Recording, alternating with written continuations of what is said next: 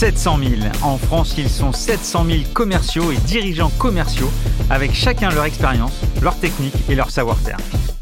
700 000 professionnels qui chaque matin se réveillent avec un objectif, le closing. Quels sont les outils à leur donner, comment les faire travailler au quotidien et surtout comment les manager ?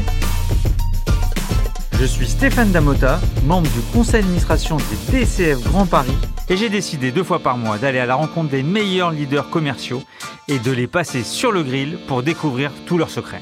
Closing, c'est parti. J'ai découvert un truc, c'est que le taux de mémorisation des vidéos est le double de celui du texte et que les taux de rebond pratiquement de moitié lorsqu'un user accède à un contenu vidéo au lieu du texte. On le vit tous les jours sur LinkedIn et c'est pour ça que j'ai envie de vous partager un méga tips. J'ai découvert l'agence clap clap.stream. C'est des professionnels de l'image, ils font briller vos success stories. Ils vous rappellent que vous avez investi comme des dingues sur des événements et grâce à la vidéo, ces événements continuent à inonder les réseaux sociaux et vous permettent d'aller chercher de nouveaux clients. Parce que la vidéo, ça marque. Clap clap, c'est un vrai bon plan. Clap clap.stream. Effectivement, c'est parti avec Elsa Amousgar. J'ai la chance de recevoir Elsa qui est directrice commerciale marketing chez Manpower, marketing commercial autour du client. Et je crois qu'on en reparlera tout à l'heure. Membre également des DCF Grand Paris. Donc, c'était normal de t'avoir à notre micro. Elsa, même si j'ai un peu commencé, je vais te laisser te présenter. Écoute, bonjour Stéphane, merci beaucoup pour l'invitation. Donc effectivement, je suis chez Manpower Group depuis 17 ans et puis aujourd'hui directrice commerciale et marketing client. Qu'est-ce que ça veut dire client ? Alors, client, donc on a pris la décision effectivement de rapprocher en fait le commercial et le marketing client depuis 1 an, depuis le début de l'année, avec vraiment pour objectif de donner de la puissance en fait à nos actions commerciales en les synchronisant le plus possible avec le marketing.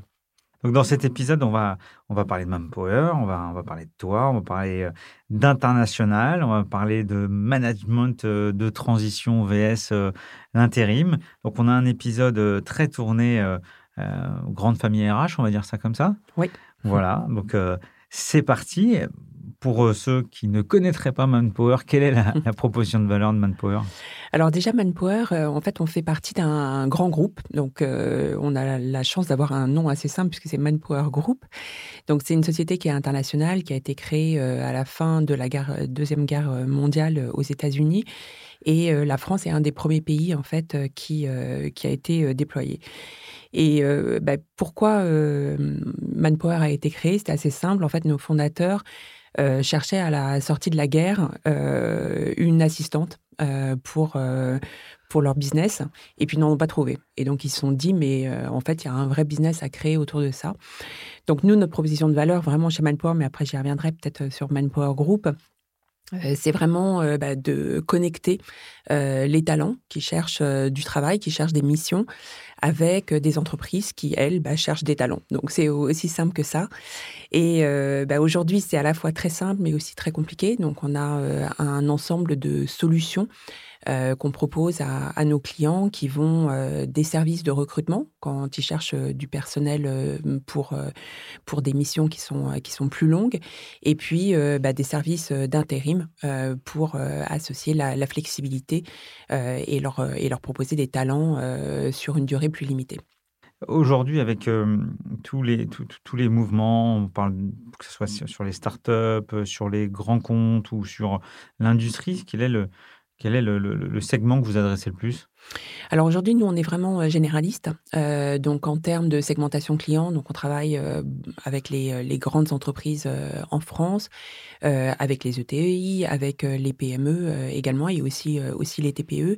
Et puis on est vraiment sur l'ensemble des secteurs d'activité en France, que ce soit d'ailleurs le secteur public, le BTP, la logistique, l'industrie. On est vraiment sur l'ensemble des secteurs d'activité qu'on peut avoir en France. Avec une marque unique ? Avec une marque unique, oui, tout à fait. Ok. Tout à fait. Et si tu donnes un peu la tendance du marché de l'intérim aujourd'hui, c'est un marché qui fonctionne bien? Alors, c'est un marché qui est assez, effectivement, qui est assez fascinant, qui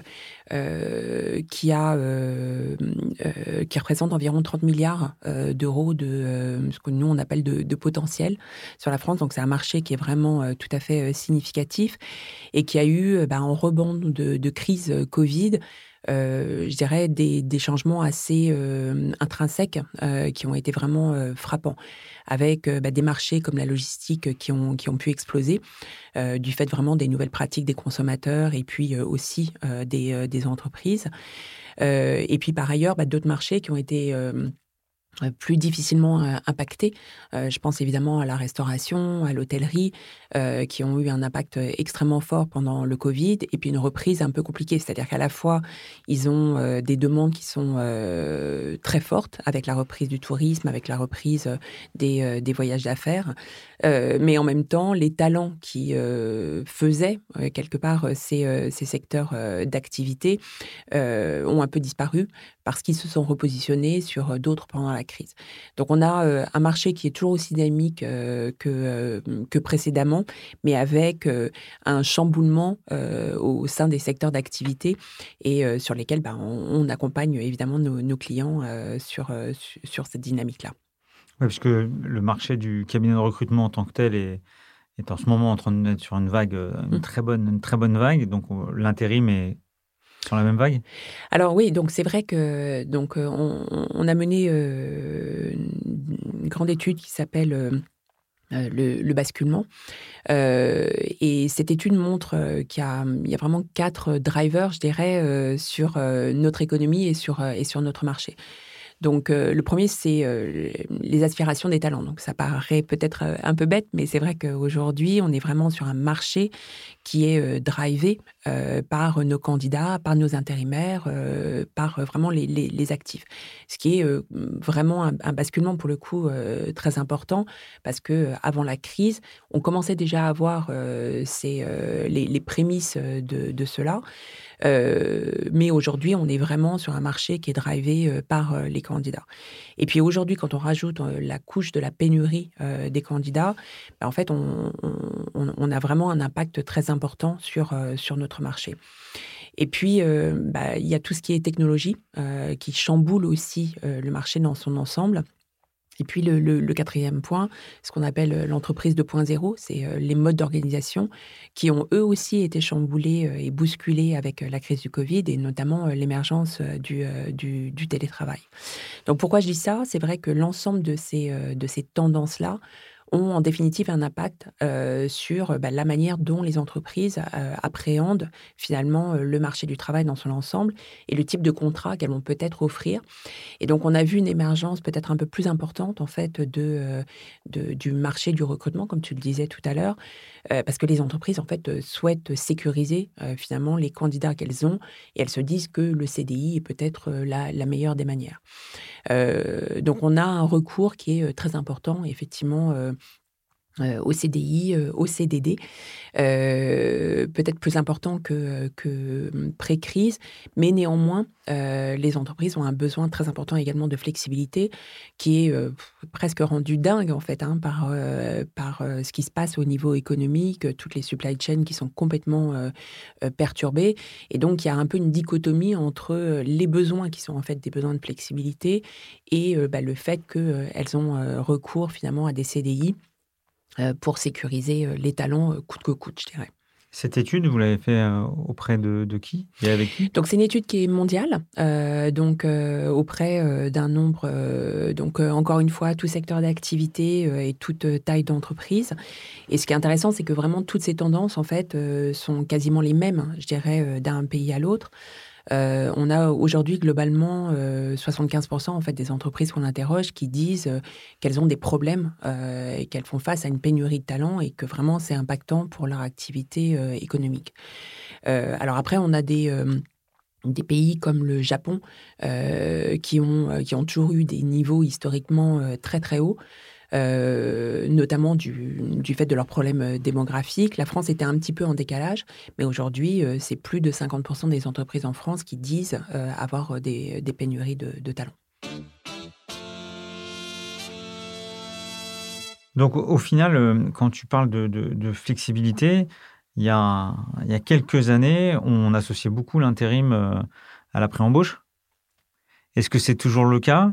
Là, tu parles de flexibilité. C'est aussi un outil de flexibilité et pour le candidat et pour l'entreprise de faire des missions multiples, de voir si on s'y sent bien avant de rester. Donc, ma question, c'est de dire, est-ce qu'on est toujours dans un mode pré-embauche quand on fait de l'intérim ? Oui, tout à fait. Donc, nous, aujourd'hui, en France, on a la chance d'avoir entre 80 000 à 100 000 intérimaires par jour qui sont en mission auprès de nos clients. Et sur une année totale, on met à l'emploi plus de 400 000 personnes. Donc, soit sous forme, effectivement, d'intérim, soit intérim plus, ensuite, qui sont basculés, qui sont embauchés par nos clients, mais aussi directement en recrutement avec des offres de CDD ou de CDI qui sont faites dès le départ. Donc, l'intérim, en fait, c'est à la fois, ça peut être un choix de départ qui est de dire, en fait, j'ai envie effectivement de tester plusieurs secteurs d'activité, plusieurs types de missions. Et puis, c'est aussi, en définitive, quand même un premier pied à l'emploi qui est absolument formidable. C'est-à-dire à la fois pour les entreprises, de tester quelqu'un, de se dire, je commence par une semaine, 2 semaines d'intérim, et puis ensuite je vois ce que ça donne, et offrir au final un emploi plus stable pour les candidats et du coup les intérimaires. Et si on parle des profils plus commerciaux, est-ce que c'est une catégorie de professionnels que vous adressez beaucoup ? Alors, on a lancé il y a 2 ans maintenant un nouveau réseau qui s'appelle Experts et cadres. Donc, on a 50 cabinets sur l'ensemble du territoire et qui sont spécialisés parce que nous, on appelle des verticales ou des labels. Donc, on a notamment un label Sales and Marketing, on a Supply Chain, on a Construction. Donc, notre objectif, c'est vraiment d'adresser justement les candidats qui sont des experts et des cadres. On a fait simple dans notre marque. Et du coup, effectivement, de trouver en intérim, en management de transition ou de les recruter directement pour le compte de nos clients, des profils commerciaux. Donc, tu as dit le mot manager de transition, c'est-à-dire que on peut être manager de transition dans une organisation d'intérimaire. Oui, donc tout à fait. Donc, finalement, le management de transition, c'est de l'intérim, c'est-à-dire que on est pendant une période donnée à un poste chez un client. La différence avec l'intérim, c'est qu'en intérim, on est plutôt en mission et on effectue un travail, alors qu'effectivement, manager de transition, on remplace un manager. Et souvent, l'objectif, c'est pas forcément d'y rester. Donc, c'est une petite différence, mais finalement, c'est les mêmes contrats, la même législation qu'on utilise. Mais je dirais que le point de départ et l'objectif de la mission est peut-être différent. Par rapport à cette vision dont tu parlais dans ton étude sur le marché international, est-ce que tout ça, tu as les mêmes sujets autour des managers de transition, de l'ascenseur que permet l'intérim par rapport à ces postes de C-level ? Est-ce que tu as la même chose dans d'autres pays ? Alors, je dirais que malheureusement, on ne passe pas tout de suite d'intérimaire non qualifié à C-level. Mais oui, bon, ça peut arriver dans les startups, ça peut arriver. Mais oui, tout à fait. Donc, on a cette gamme, je dirais, élargie de services et du coup, d'accéder à des candidats qui sont extrêmement divers. Alors, selon parfois la maturité, ce que j'entends par maturité, c'est la date d'ouverture finalement de Manpower. On ne va peut-être pas avoir exactement les mêmes spécialités, mais aujourd'hui, on est dans 80 pays dans le monde et effectivement, l'ensemble de ces services sont disponibles. J'ai peut-être une mauvaise image, mais quand on voit que les cabinets de recrutement sont plutôt en recherche sur LinkedIn, en sortie pour aller chercher les candidats. L'image que j'ai de l'intérim, c'est plutôt le candidat qui vient déposer son profil dans l'intérim et vous ayez un vivier à disposition. Est-ce que j'ai raison ou est-ce que ça a changé ? Est-ce que maintenant vous faites du call-out aussi ? Donc, effectivement, ça a changé. Comme je disais, aujourd'hui, on est sur un marché de candidats. Donc, on a beaucoup de chance d'avoir encore du passage, effectivement, en agence. On a un site manpower.fr, une appli depuis maintenant longtemps qui attire évidemment des candidats. Mais aujourd'hui, on est aussi en chasse quelque part. Alors, on n'utilise pas ce terme-là parce que le terme de chasse a une notion d'exclusivité, évidemment. Mais on fait ce qu'on appelle de l'approche active pour aller chercher des candidats qui sont... c'est une démarche qui est absolument indispensable aujourd'hui. Un, pour se faire connaître de toute façon. Et puis, pour attirer concrètement, effectivement, des candidats sur des postes qu'ils n'avaient pas forcément envisagés. Je t'ai croisé à VivaTech. Pourquoi vous êtes aussi présent avec un stand aussi impressionnant ? Bon, on a fait un beau stand. Hein. Ouais, c'est vrai. Donc, effectivement, Viva, on est partenaire depuis le début de VivaTech. Et notre ambition, c'est vraiment sur deux axes. Le premier, c'est de se dire, aujourd'hui... la technologie, j'allais utiliser le terme envahie, mais en fait, est partout. Elle est partout dans nos pratiques de consommateurs, dans nos pratiques du travail. Et donc, il est indispensable pour nous de comprendre quel est l'impact de la technologie sur le travail. Et donc, ça, c'est une des premières raisons pour lesquelles on veut être... je dirais au sein de cet écosystème, de vraiment comprendre quels sont les impacts de la technologie et comment ça va changer finalement le travail, mais aussi les compétences dont on va avoir besoin, et puis finalement les postes qui vont se créer d'ici 5 à 10 ans.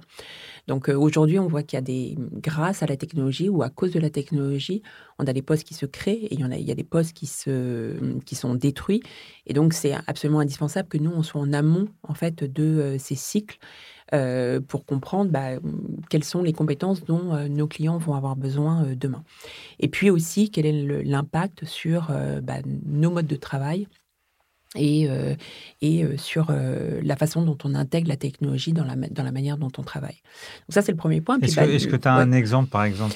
J'ai un exemple génial, ouais. C'est vraiment, c'était l'année dernière qui m'a le plus marqué. C'était des jeunes qui sortaient d'une école d'ingé et qui avaient créé en fait une clé à molette qui en fait avait une caméra intégrée et qui permettait de voir...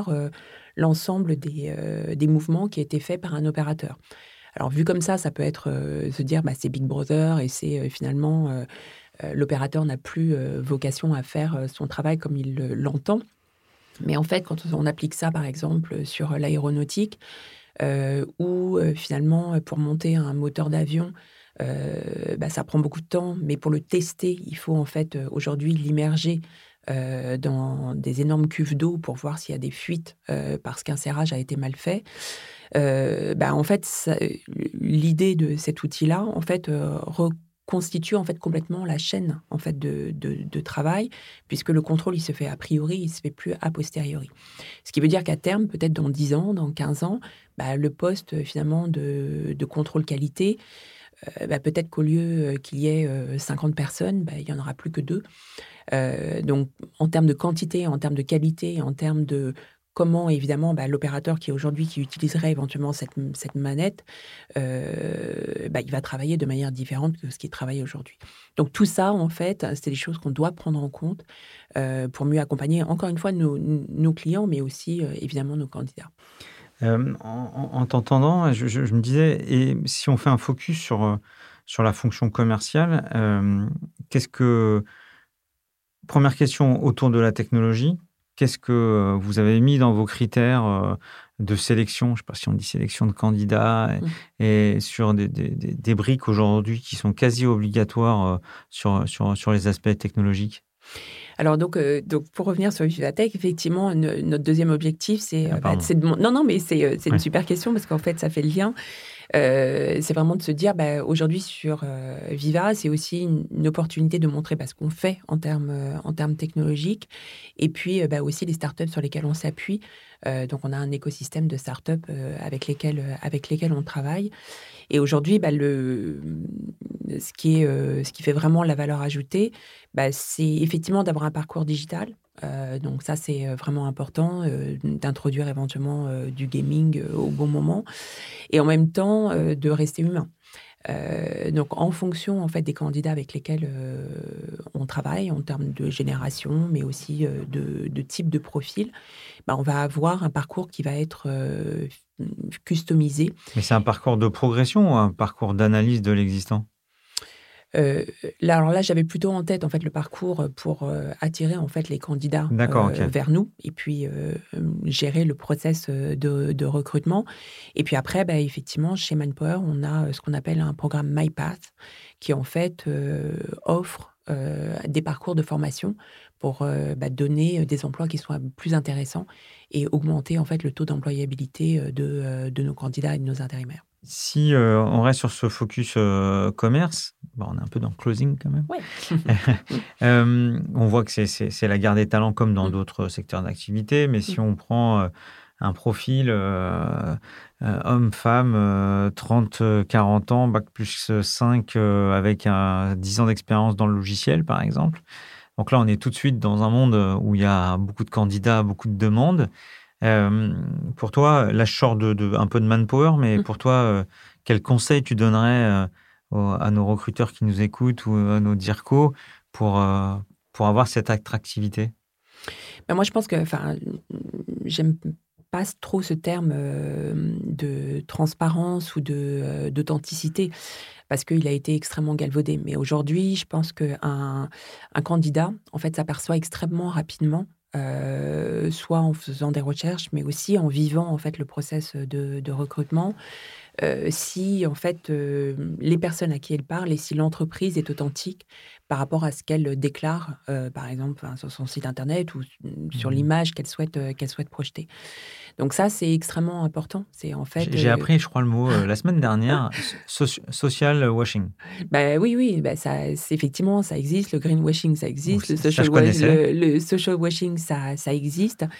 Et donc, aujourd'hui, tout le monde essaye d'avoir une marque employeur, mais parfois, on projette une marque employeur qui n'est pas la réalité.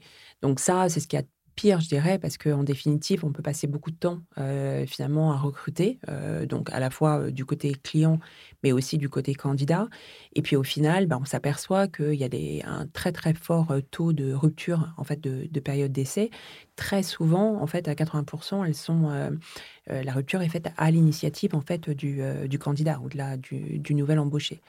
Donc ça, c'est absolument catastrophique parce que finalement, en termes de marque employeur, mais aussi du coup en termes de marque tout court, consommateur ou client, si c'est en B2B, ça a un impact forcément négatif.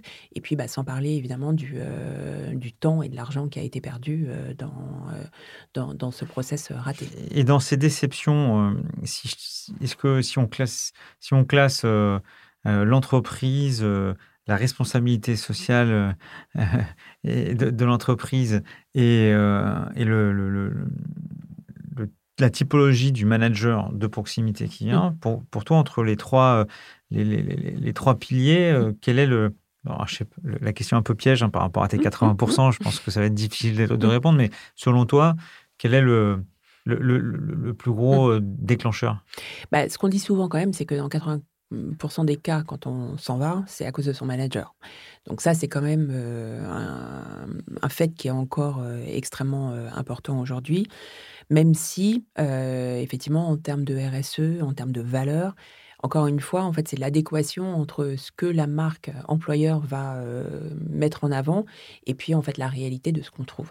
Donc, typiquement, même si c'est par exemple, il y a social et greenwashing où une entreprise va mettre en avant le fait qu'elle va être super avant-gardiste en termes d'écologie et de RSE. Et puis, en final, au quotidien, la personne qui est nouvellement embauchée va se voir que c'est pas le cas. Donc ça, effectivement, c'est un facteur extrêmement important de déception et qui peut faire une rupture de période d'essai. Et quand tu parles de RSE, tu demandes, entre guillemets, des justificatifs du bilan extra-financier pour t'imprégner de l'entreprise pour pouvoir la présenter de la meilleure des façons au candidat ? En fonction peut-être de l'appétence du candidat sur ce critère particulier. Bon, dans la réalité, c'est vrai que si on est sur des profils d'intérim, on n'a pas forcément le temps, mais on sait que les candidats vont aller rechercher ça, et puis surtout, ils vont le vivre, et donc du coup, ça va avoir une incidence en fait sur leur parcours d'intégration et leur volonté ou leur appétence à finalement se donner à fond ou pas se donner à fond pour l'entreprise avec laquelle ils vont travailler. Ah, parce que dans ton business model, chaque candidat qui part au bout d'une semaine, c'est 2 mois et 3 semaines de perdu. Quoi. Oui, oui, absolument. Que ce soit en intérim d'ailleurs ou en recrutement. Donc aujourd'hui, les ratios finalement pour ce qu'on appelle nous capter des candidats, avec la pénurie de talents, ils ont été multipliés par 2, par 3 en fonction des types de compétences que nos clients nous demandent. Et donc, on est obligé de sécuriser cette partie-là. Donc, peut-être pour la question que tu ne m'as pas posée, c'est commercialement, nous, notre job, c'est aussi ça. C'est-à-dire, finalement, de conseiller nos clients quand on voit des choses sur leur marque employeur et qui, finalement, n'est pas en adéquation avec le parcours d'intégration, par exemple. Donc ça, il faut absolument qu'on le remonte, mais aussi de peut-être donner des conseils sur le fait que les compétences soft et hard que des clients veulent avoir, aujourd'hui sont plus difficiles à avoir. Donc, quelque part, il y a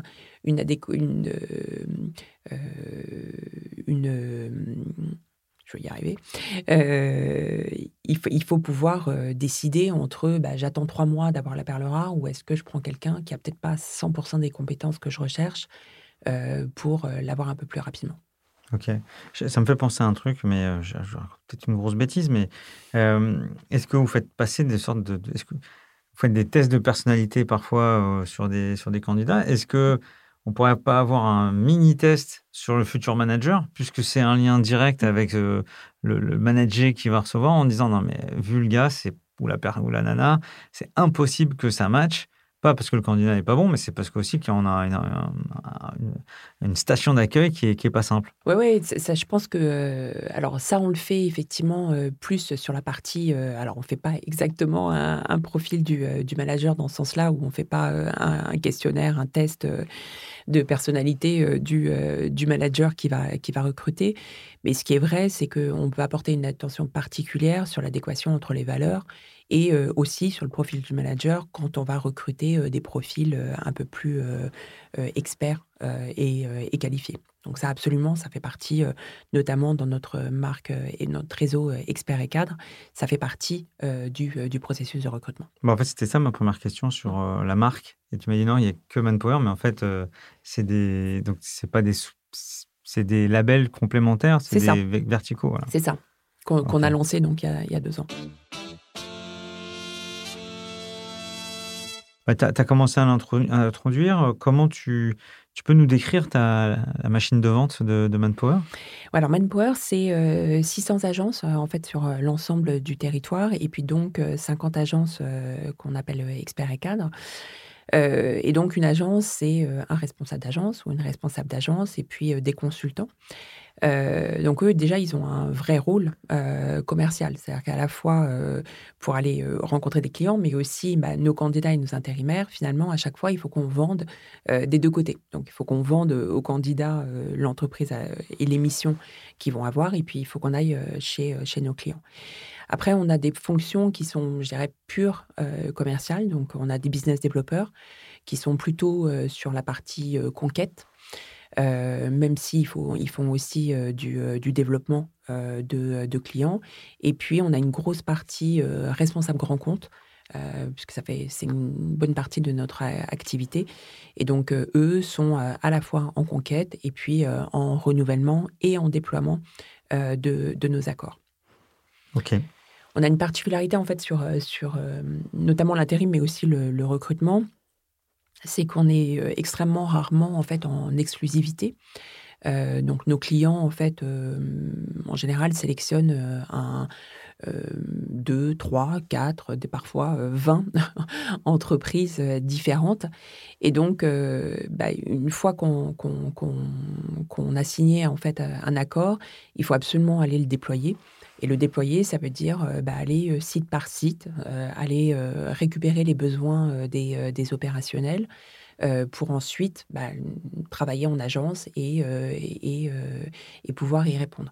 Donc en fait, c'est un cycle de vente qui peut être à la fois rapide parce que on peut signer un engagement avec nos clients, mais en même temps, notre chiffre d'affaires, il va finalement arriver dans nos comptes qu'une fois qu'on aura servi la première commande ou qu'on aura placé notre premier candidat. Donc, c'est un process qui est assez long et qui suppose en fait un travail extrêmement fin en fait, d'alignement entre nos responsables grands comptes, nos business développeurs et puis nos agences. Tu as beaucoup de postes ouverts ? Écoute, j'en ai. C'est sûr qu'on a eu plus de turnover cette année que les années précédentes. Moi, je trouve que le turnover, c'est bien aussi. Ça permet d'attirer des nouveaux profils et de se remettre aussi, nous, en question. Et donc, on a des postes ouverts à la fois en business developer et puis en responsable grand compte, mais aussi parce que on a grandi aussi nos équipes. Donc, c'est pas uniquement à cause du turnover. Et tu as quelques petits secrets à partager avec nous sur ta façon de recruter? Sur la façon de recruter, moi je pense, encore une fois, nous on a à la fois des experts en fait des solutions RH, donc que ce soit de l'intérim ou qui est quand même assez technique d'un point de vue légal et législation sociale. Mais après, c'est vrai qu'on aime bien aussi recruter des gens qui viennent du secteur d'activité ou du métier. C'est important en fait de croiser l'ensemble des compétences. Et puis encore une fois, moi, on a la chance nous d'être sur un secteur d'activité, un métier qui est absolument passionnant parce que on est au cœur en fait de l'activité de nos clients. On met à l'emploi des gens qui parfois n'en avaient pas avant. Et donc, il y a un vrai sens, en fait, dans nos métiers qui, apportent des valeurs et apportent...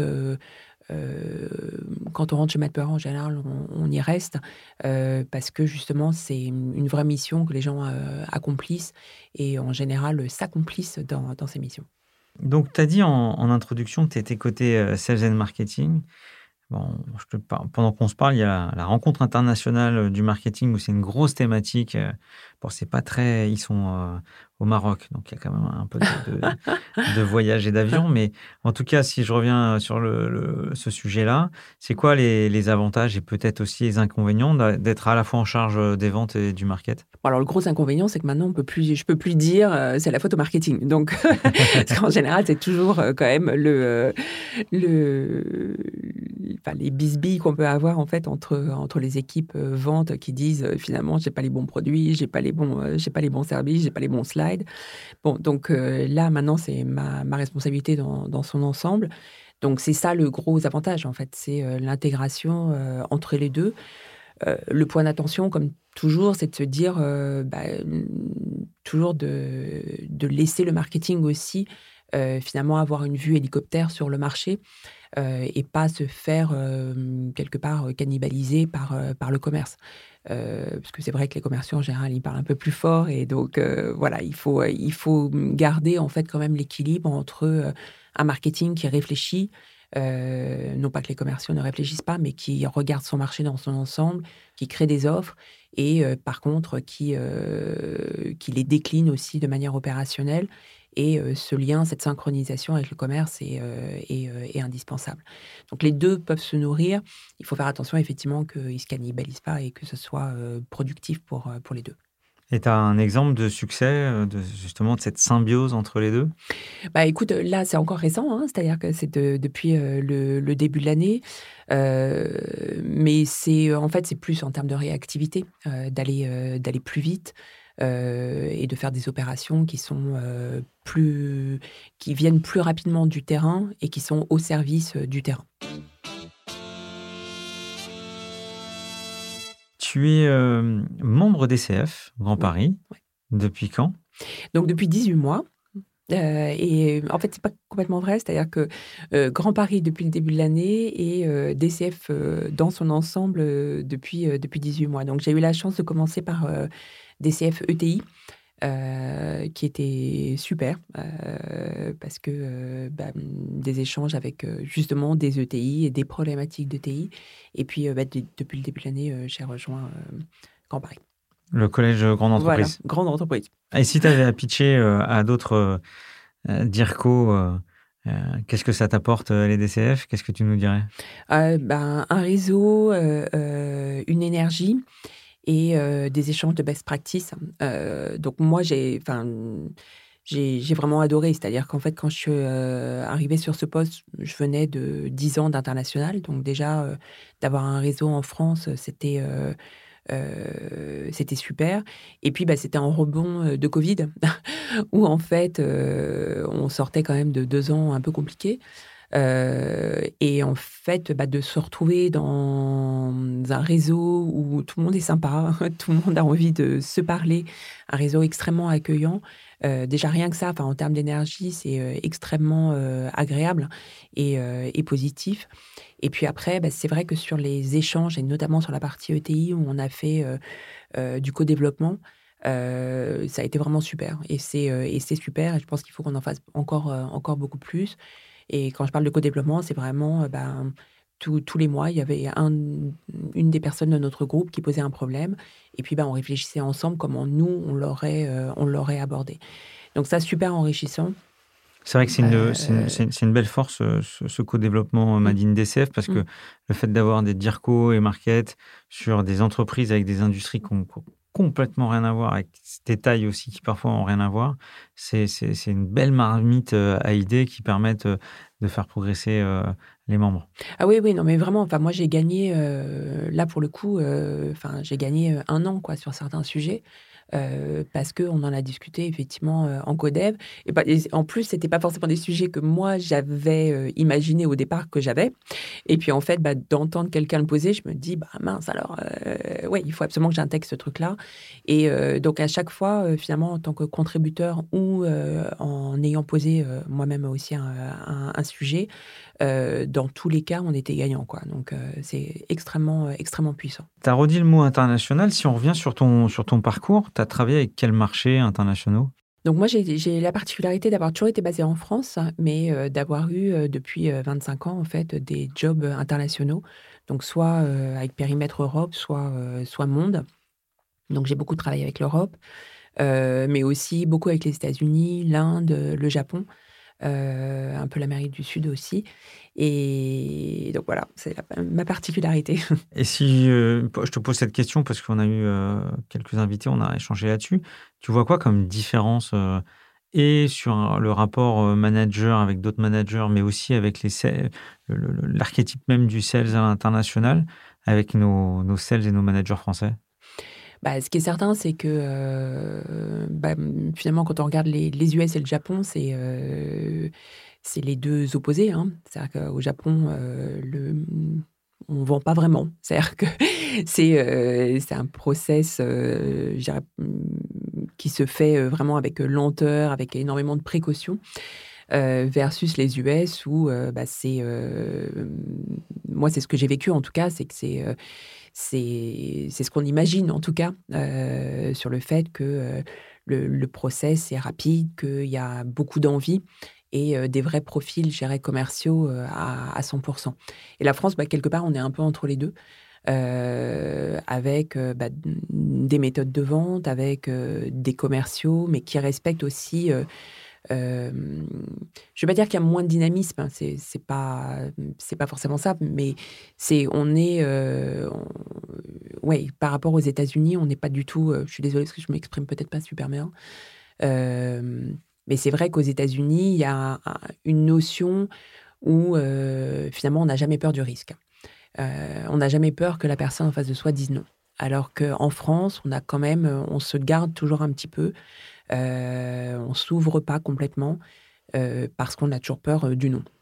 Et ça, c'est quelque chose qui est encore une fois extrêmement puissant aux États-Unis, c'est que il n'y a pas cette peur. Il n'y a pas cette peur d'oser. Là, tu parles bien de la partie sales. Et bon, on a eu Jean Muller à ce micro qui a aussi un gros périmètre international et qui a fait justement une étude de tous ces sales, tous ces managers. Et il y a beaucoup de similitudes dans ce que tu dis. Et côté manager, est-ce que le manager aux US ou au Japon, il va boire des coups avec ses gars le jeudi et c'est... Alors au Japon, beaucoup. Aux US, beaucoup aussi. Japon, c'est un peu... Enfin, c'est, effectivement, ça fait partie de la culture, d'aller boire un verre après. Les femmes, ils ne sont pas forcément, mais donc ça, c'est un autre sujet. Et aux US, oui.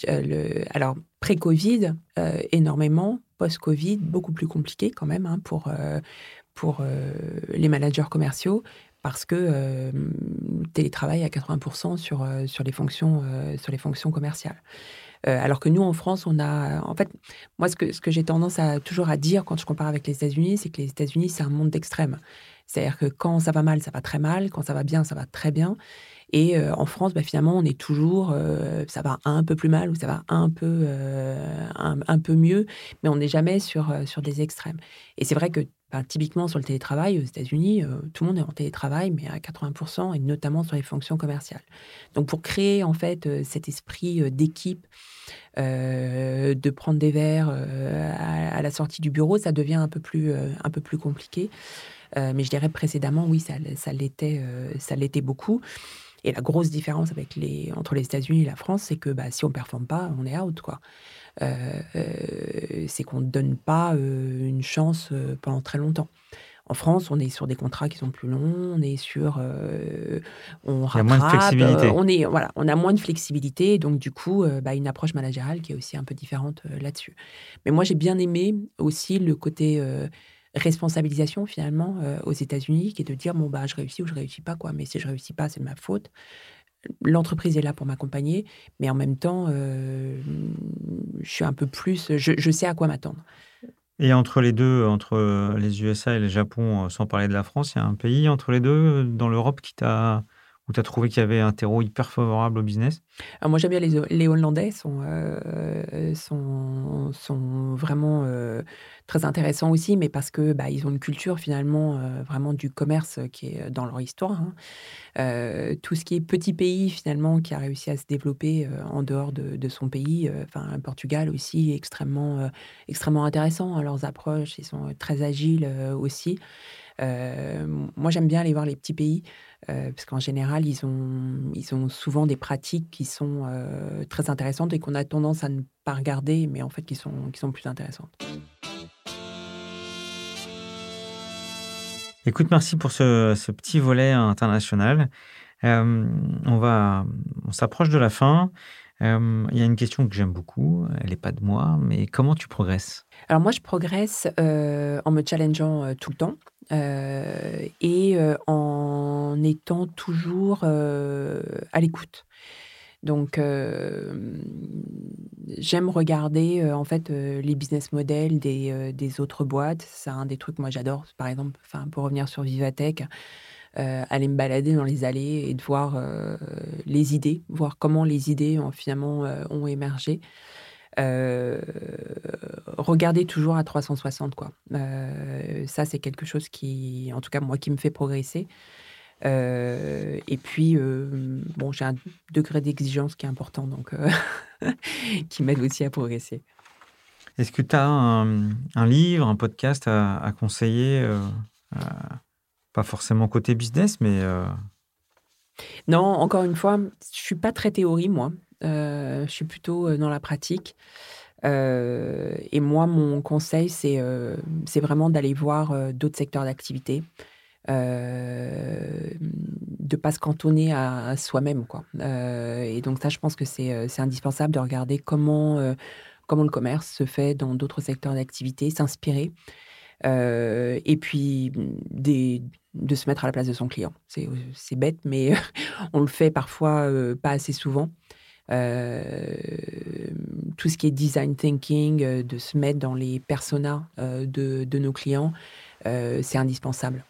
Et je dirais encore plus aujourd'hui où finalement ce que je te disais en intro, c'est-à-dire que nous, par exemple, on est sur des métiers qui peuvent paraître simples, finalement, de l'intérim, mais en définitive, avec des circuits de décision qui sont assez complexes et sur une vente qui se fait sur un assez long terme, c'est-à-dire qu'entre la signature et puis la fin.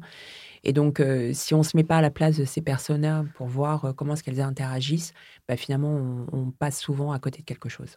Ma dernière question, c'est est-ce que, avec les quelques années d'expérience que tu as, aujourd'hui, on parle beaucoup de capital humain qui vient frotter le capital financier pour mettre le plus de valeur possible sur les collaborateurs.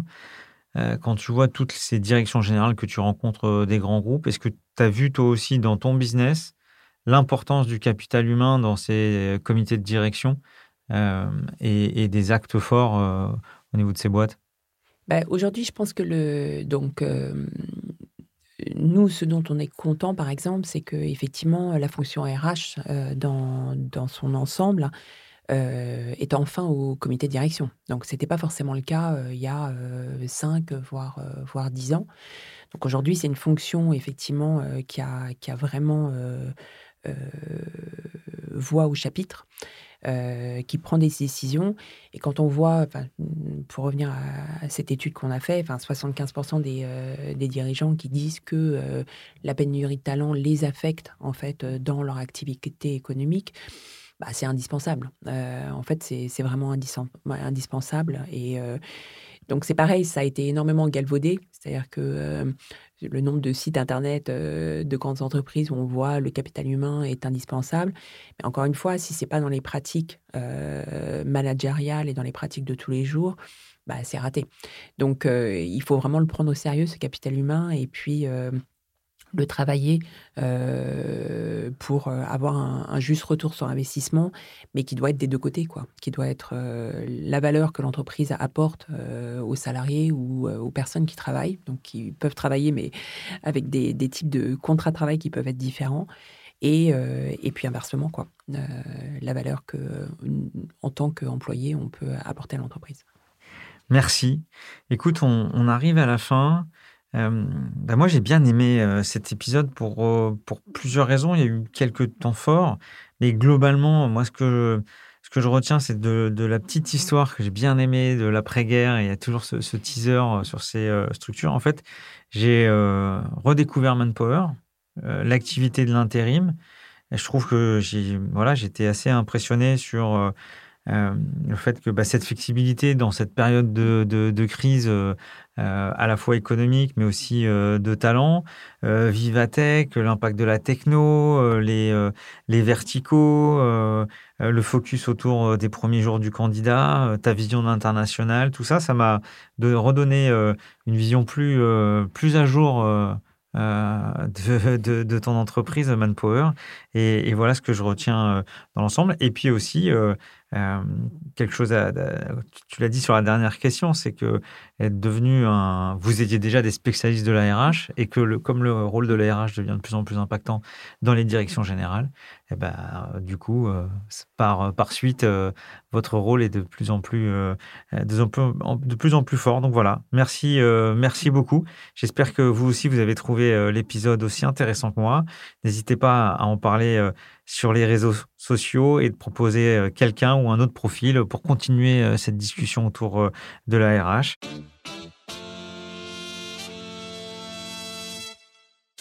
Merci Elsa, qu'est-ce que tu en as pensé ? Écoute, merci Stéphane, c'est toujours super de pouvoir échanger déjà avec DCF, donc, et puis avec toi en particulier. Mais c'est vrai que aussi pour nous, c'est toujours pareil, dans un échange, on apprend aussi à échanger de manière un petit peu différente. Donc je te remercie de l'opportunité. Merci, à bientôt. À bientôt. Merci à tous pour votre écoute. N'hésitez pas à vous abonner sur vos plateformes préférées et à mettre 5 étoiles, voire à conseiller à 2 auditeurs de nous suivre. Ce podcast est proposé par les DCF Grand Paris et par One Two One Two, l'agence podcast des marques et des entreprises.